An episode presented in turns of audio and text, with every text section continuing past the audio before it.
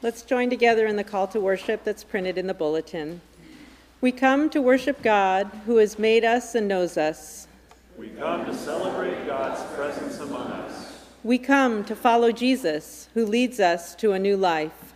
We come with joy, knowing in Christ we have eternal life. We come to listen to the Holy Spirit who calls us forth. May we enter this worship knowing the Spirit is alive among us. Let us worship God.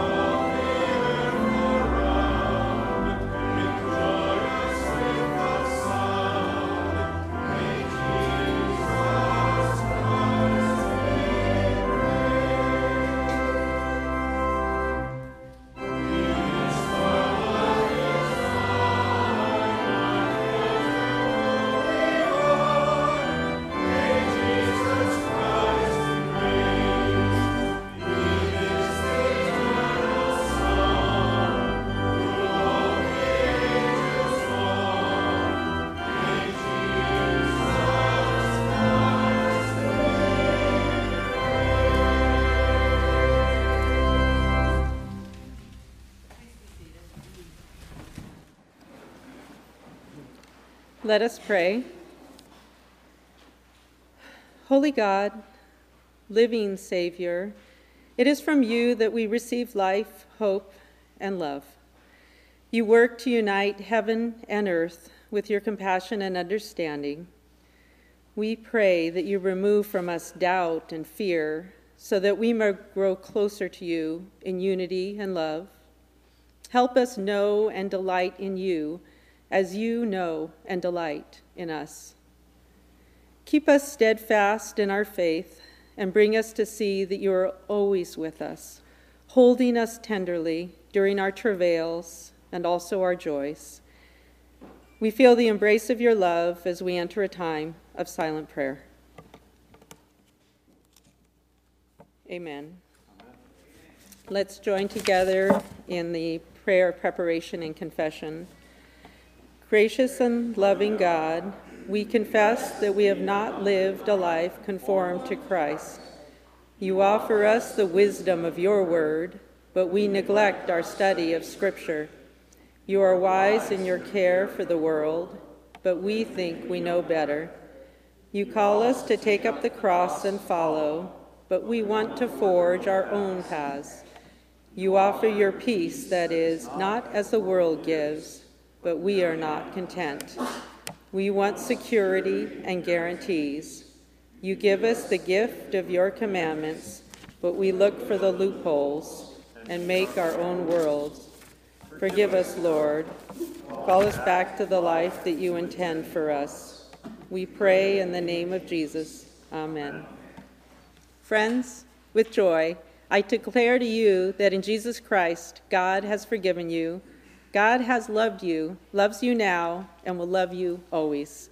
This is the good news that brings us new life. Amen. Amen. I invite you now to stand as you're able and to greet one another. Well, good morning again to everyone. I'm so glad you're here today in this beautiful place with these people, all of us here together in God's house. I especially want to welcome the people who are joining us online on Facebook Live. We're glad that you're with us here today as well. If you're not in this place, you're with us in this time of worship. I'd in- invite those who are sitting in the center aisles in the pews to uh, the center of the aisle in the pews to take up the pew pad and a pen or a pencil and write down your name and any contact information you'd like to leave with us. We would love to be in touch with you, especially if you're a visitor. A special welcome to you. We'd like to let you know more about us, what we do, what we believe. And also, if you have any questions or prayer concerns, please let us know as well. That's a great way to let us know. There are prayer cards in the pews as well. A couple of announcements. Um, one is that uh, I think almost everybody is either on their way back from Malawi or is already here back from Malawi from the mission trip that is, has been going on for the last week or so. Michael Barber, our communications Guy, Guru, is back, and then the rest of them are coming back soon as well. So thanks be to God for a, a wonderful mission trip and for a safe return. There are a number of announcements here written down too. The, the, next Hope Cafe, which is an opportunity for us to go down to City Team and to uh, uh, be waiters and waitresses and food servers for homeless people in a kind of a restaurant setting, which People who are on the street don't get that very often, and so it's a privilege for us to be able to go down there and to provide a good time of fellowship and food. That's happening on July the 13th. Grateful Gatherings, as you see, is having um, a gathering on August 24th. That is a way for us also to help people who are transitioning from homelessness to their new apartments to get the things that they need to get life going again, furniture and, and necessities as well. So you can contact Grateful Gatherings to be part of that. Uh, children, as you see, will be in worship during the month of July in the sanctuary. And as I said, you can make prayer requests on the cards that are in the pews. There's all, there are also two prayer boxes, one underneath the archway uh, coming up from Mountain to the courtyard, and one by the elevator in the courtyard called prayer boxes. And um, every Sunday, we want to, and during the week, give you an opportunity to write down prayer requests on those prayer on those cards, and then we collect them. We put them in this box here to remind us that we are in prayer as a church consistently and constantly for people. And then through the week, uh, we have a prayer circle that prays as well every day. So please uh, take part in that prayer ministry as well.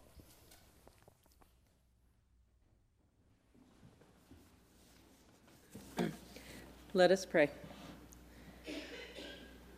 Gracious and loving God, as we gather in this sacred space to worship you, we join in prayer with our sisters and brothers, not only in this church, but from all walks of life and countries throughout this world. Your love for us is more than we can see or fathom. Yet we often try to shrink the mystery, tame the dream, limit what is possible as we close our eyes in prayer, we ask you to remind us that the Spirit is always blowing new life into our days, surprising us with wonder and blessings. Forgive us for our dull awareness and hesitant witness. Help us follow your Son, Jesus Christ's example of self giving love with our whole lives. Loving God, even as you know all there is to know about us, our deepest needs that we're aware of, and those we can hardly imagine, you still tell us to come to you in prayer. So we do, with humility and faith. Precious Lord, we are grateful for all the blessings you give us. We know that you are always present to us in our concerns and our sorrows. So we lift them up to you now. You have taught us to be gentle when our inclination is to be harsh. You have shown us compassion and forgiveness when we are weak. We pray now in a moment of silence for those for whom we have special concern. Nurturing God, We lift to you today all whose memories are part of our lives. We pray this in the name of Jesus, who teaches us to pray together, saying, Our Father, who art in heaven, hallowed be thy name. Thy kingdom come, thy will be done, on earth that is in heaven. Give us this day our daily bread, and forgive us our debts, as we forgive our debtors. And lead us not into temptation, but deliver us from evil. For thine is the kingdom, and the power, and the glory forever. Amen.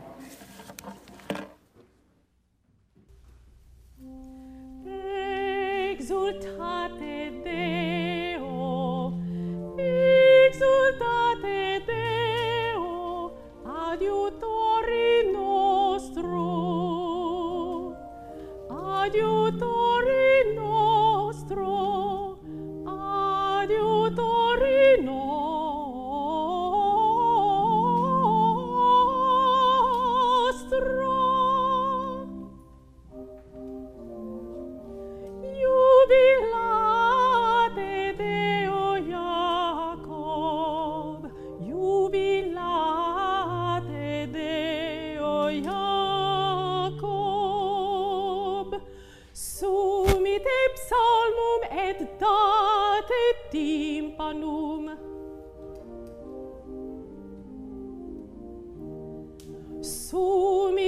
psalmum et date timbanum salterium iucundum cum citara.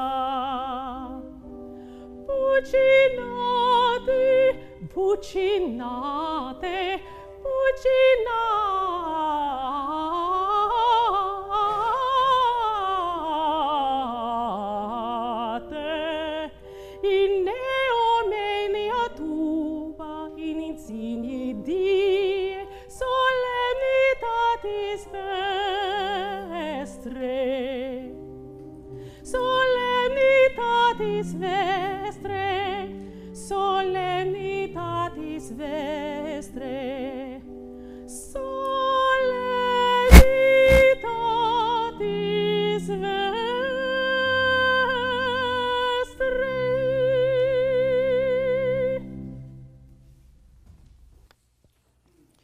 scripture lesson today comes from the Gospel of Luke, the 17th chapter. It actually follows directly after the text that I preached on last Sunday, if you were here, the, the first um, 10 verses of chapter 17 in Luke. This is following on from that.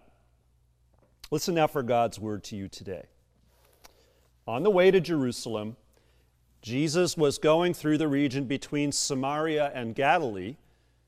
As he entered a village, ten lepers approached him. Keeping their distance, they called out, saying, Jesus, Master, have mercy on us. When he saw them, he said to them, Go and show yourselves to the priests. And as they went, they were made clean. Then one of them, when he saw that he was healed, turned back, praising God with a loud voice. He prostrated himself at Jesus' feet and thanked him. And he was a Samaritan. Then Jesus asked, Were not ten made clean, but the other nine? Where are they? Was none of them found to return and give praise to God except this foreigner? And then he said to him, Get up and go on your way. Your faith has made you well. This is the word of the Lord. Thanks be to God. Let's pray. Gracious God, we pray that you will grant us the eyes to see and the ears to hear and the hearts and minds to understand your word and your world this day, for we pray in Jesus' name. Amen. So, somebody didn't say thank you to me the other day after I had just gone out of my way to help them out with something important. And you know what I did? I let it ruin my whole day. I felt sorry for myself because they didn't say thank you to me, even if now, as I'm standing here today, I realize that the whole thing was much ado about nothing. It was really not a big deal, but I let it get to me. Anyway, it's also ironic because at the very same time I was letting it get to me, I knew I was going to be preaching a sermon here today on the topic of gratitude. Kind of ironic. Anyway, so the gospel passage I just read has hit kind of home, kind of close to home for me this past week. It really has had an impact on me. I hope it will as I go forward too, and I hope it will for you also. As I said, it follows directly on the passage I preached on last week from the Gospel of Luke. And in that passage, Jesus says to his disciples, which, which means you and me too today, he says to his disciples that we don't deserve any extra credit simply for doing what we are supposed to do. As Christians, we are supposed to do what Jesus, our Savior and Lord, tells us to do. So don't expect to get any thanks in return for doing what has to be done as a follower of Jesus. Now, when you put it like that, being a Christian doesn't sound like a whole lot of fun, does it? Not at all.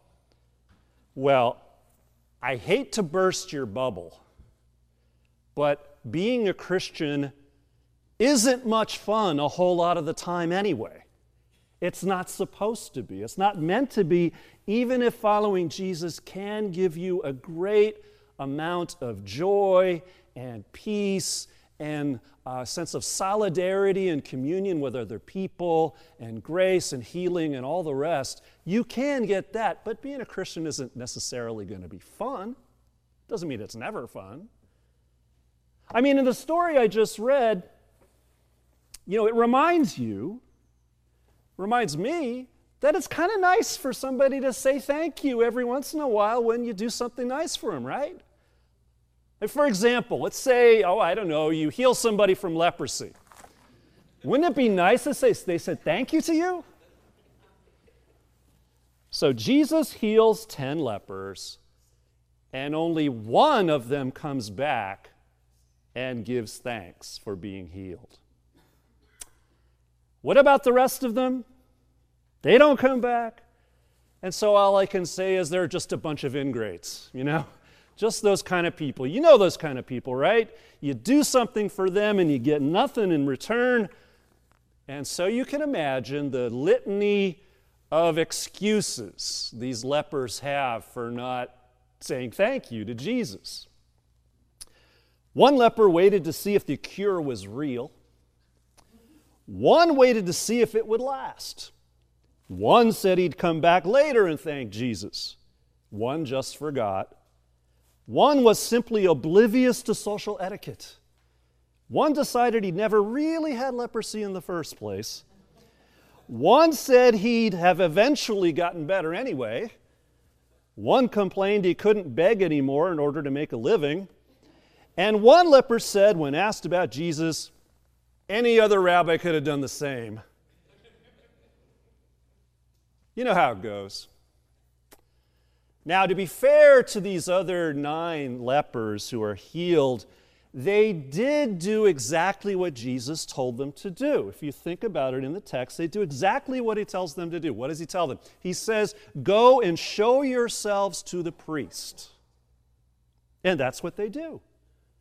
Because the Bible is very clear that if you have any skin blemish at all, not just leprosy, I mean even acne, even acne, would mark you as, for some period of time, as unclean in the eyes and in the, the understanding of the people around you, the Jewish people around you, because cleanliness was almost everything to them, being without blemish. So, if you have some sort of a skin blemish, especially, you are forbidden to interact with other people on a close basis, to, to any close basis, to get close to them. So, what you have to do is to re enter society, you have to go to a priest. The priest will uh, check you out, kind of like a first century dermatologist, I guess. But anyway, the priest would check you out to see what was going on, and if you were getting better, they would perform a series of purification rituals for you. And then and only then were you able to re enter society. So each of the ten lepers does what's required by the law, by the letter of the law. They go to the priest. But as we hear, only one of them comes back. to say thank you. And that one is a Samaritan. He's a Samaritan, which is significant because 2,000 years ago, you probably know that Samaritans and Jews just did not get along at all. So when you hear the story of the Good Samaritan, that guy is not a Jew. He's a Samaritan, something different from being a Jew. So each side, the Samaritans and the Jews, thought the other side was already dirty and unclean enough as it was, whether or not they had leprosy. So to a Jew, it would be shocking for Jesus to, to heal somebody who is doubly damned as both a Samaritan, an unclean foreigner, as well as a leper with skin blemish, social outcast. Which may be, by the way, why the Samaritan is the one who comes back to say thank you. Because he himself was shocked that a Jew would ever reach out to him to heal him in the first place. This is unheard of. So, what about the other nine? Well, the truth is, we can speculate as much as we want, but we really don't know why they don't come back to say thank you. But here's the thing Jesus seems to know at least something of their predicament, of their circumstances, of being somebody who was a social outcast and now re entering society. Think about it. That's not an easy transition. You've been out in the cold and now you're re entering society. So he knows, Jesus, he knows that in losing your old life and trying to navigate a new life, these other nine lepers, or all of them, all ten of them, are experiencing a complex mixture of emotions gratitude and grief, joy and confusion, faith and doubt, too. So here's the thing He doesn't condemn them for not saying thank you. In fact, we don't hear that any of the nine supposedly ungrateful lepers deserves any of our scorn at all. Because the story isn't really about the social faux pas of not saying thank you. What it's about is how Jesus can heal you no matter who you are, where you come from, what you've done, or even what you say. It's unconditional, it's unmerited, it's unexpected, his healing. And once you realize, once you realize that, that, that amazing grace has come to you, that you let it sink deep down into your soul, then thanksgiving becomes a natural response. Eugene Peterson um, wrote a number of books about his life as a pastor in various churches. He just passed away a couple of years ago. Gene Peterson wrote about one young man in one of his congregations. His name was Johnny Bergman. And Johnny, you know, and his wife were enthusiastic participants. They would show up in church all the time, but then, as he writes, the weeds of worldly care choked their young faith. They acquired children, along with the obligation to drive them to various sporting events and dance recitals, etc. They became suddenly wealthy, and their lives filled up with vacations and cars and house building and social engagements. Any of that sound familiar to anybody? Well, anyway, they were in worship less and less frequently, and then not at all. Then after a two year absence, what one bright Sunday after Christmas, Johnny was there again in church. Surprised to see him, I said, Johnny, what brought you to worship today? And he said, I woke up this morning feeling so good, so blessed, so alive, so created. I just had to say thank you. And this is the only place I could think of to say it adequately. I wanted to say thank you to God. Now, I love that story because, as we all know, life can get busy and hard, complicated, unfair sometimes, too. And, you know, the last thing you want to do sometimes is just run around saying thank you all the time willy nilly. But then there are times also when you are touched by that mysterious dynamic of grace and thanksgiving. You're touched by it. And you have to reconsider your own attitude to gratitude. So, some of you may have heard of a woman named Corrie uh, ten Boom, who was a Dutch Christian who wrote a lot of stuff about being a Christian in the Second World War. She and her, her sister Betsy had been harboring Jews in their home in Amsterdam. And one day the Nazis found out about it and they came and they raided the home and they took Corrie and her sister Betsy off to a Ravensbrück concentration camp. And once they arrived, they were placed with a bunch of other women in this totally cramped barrack, which was infested with fleas. Then one morning, as she was reading the Bible, Betsy came across this passage from 1 Thessalonians 5, where Paul writes, Rejoice always, pray without ceasing, and give thanks in all circumstances, for this is the will of God in Christ Jesus for you. And she said to her sister, Corrie, we've got to give thanks to God for all things. And that includes these barracks and even these fleas. Corrie replied, No way! there is no way on earth I'm going to give thanks to God for fleas. But Betsy took some time and she convinced her that that was the will of God, and so that's what they did. They thanked God for fleas. And then during the months that followed until they were released, life in the rest of the camp was horrible, it was deteriorating like crazy. But in that barrack where the sisters lived, things were more or less tolerable. The guards left them alone, relatively free to do as they pleased. It was their only place of refuge in the whole camp, and they only figured out why years later. A Nazi guard came up and said that nobody ever wanted to go into that particular barrack. You know why? Because of the damn fleas. In other words, that infestation had become their salvation. Now, don't get me wrong, I'm not saying fleas are great. I hate them.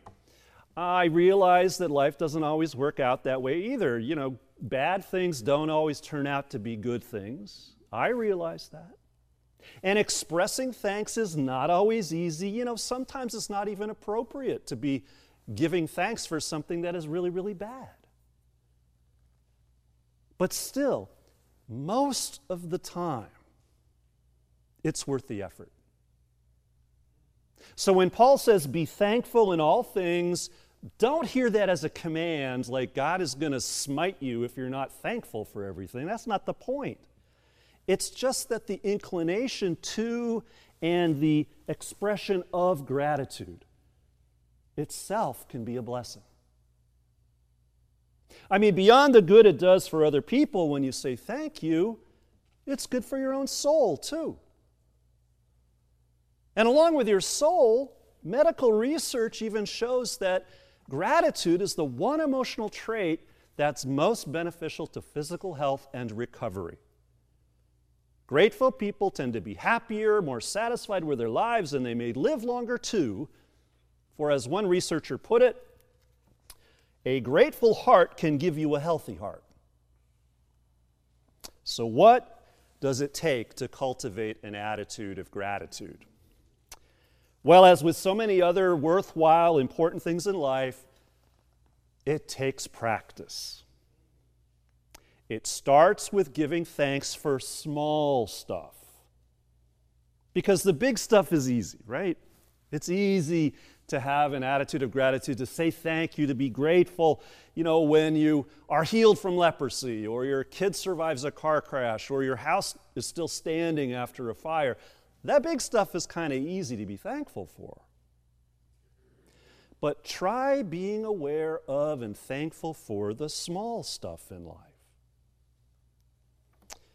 Annie Lamott writes Gorgeous, amazing things come into our lives when we are paying attention. Mangoes, grand nieces, Bach, and ponds. This happens more often when we have as little expectation as possible.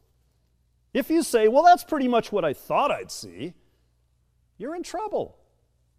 But astonishing revelations can appear in our lives all the time. So just let it be. For unto us so much is given. Just be ready and open for business. So, today, or later on today, or tonight before you go to bed, be ready and open for the business of thanksgiving. Imagine that, like the Samaritan, you have fallen in thanksgiving at the feet of Jesus. Picture yourself there. And just list, write down if you want to, five things that you're grateful for. Sometimes it's hard to do that, but it takes practice and it's worth the effort. List five things and in the morning, do the same thing. Imagine yourself at the feet of Jesus and give thanks for five things that you can think of. Make that part of your daily prayer this week. Practice being grateful. Give thanks to God for the small stuff that makes life worth living. Say thank you to someone else when they do something good or nice for you and see what a blessing it can be for them, for you, for God, and for the whole world. Now, in closing, I want to share something that David Steindl Rast wrote. I have used this before and shared it before with other groups and even with this church. Um, it's, a, it's called a, um, a Pledge for Grateful Living, and it's in your bulletin right after the text and where it says the sermon. David Steindl Rast is probably, for the last 10, 20 years, one of the most famous advocates in the world for what he calls grateful living and the benefits. In fact, scientists and doctors are always talking to him as well about this. So let's read these words together as our collective prayer of thanksgiving to God this day in Jesus' name. Let's read together now. In thanksgiving for life, I pledge to overcome the illusion of entitlement by reminding myself that everything is gift and thus to live gratefully. In thanksgiving for life, I pledge to overcome my greed that confuses wants with needs by trusting that enough for all our needs is given to us and to share generously what I so generously receive. In thanksgiving for life, I pledge to overcome apathy by waking up to the opportunities that a given moment offers me, and so to respond creatively to every situation. In thanksgiving for life, I pledge to overcome violence, all of which is rooted in fear, by observing that fighting violence by violence leads to more violence and death, and thus to foster life by acting nonviolently. In thanksgiving to life, I pledge to overcome fear by seeing in what I might otherwise fear the opportunity to cultivate courageous trust in life and so to lay the foundation for a peaceful future. In Jesus' name, amen.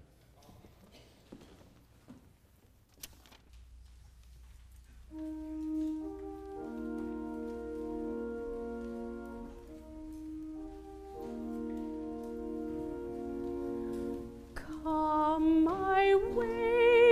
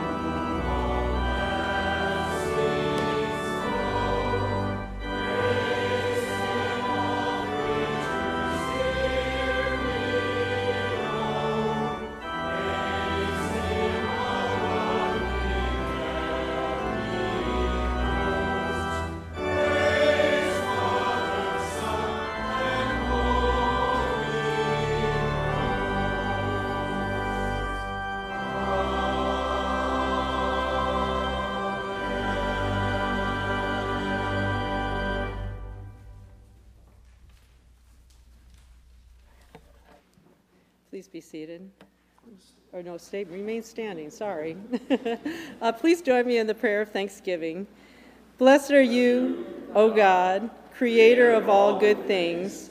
Through your mercy and grace, you have blessed us with so many amazing gifts. With joy and thanksgiving, we dedicate our offerings and our lives to you again. May our lives and our offerings be reflective of our Lord Jesus Christ, in whose name we pray. Amen.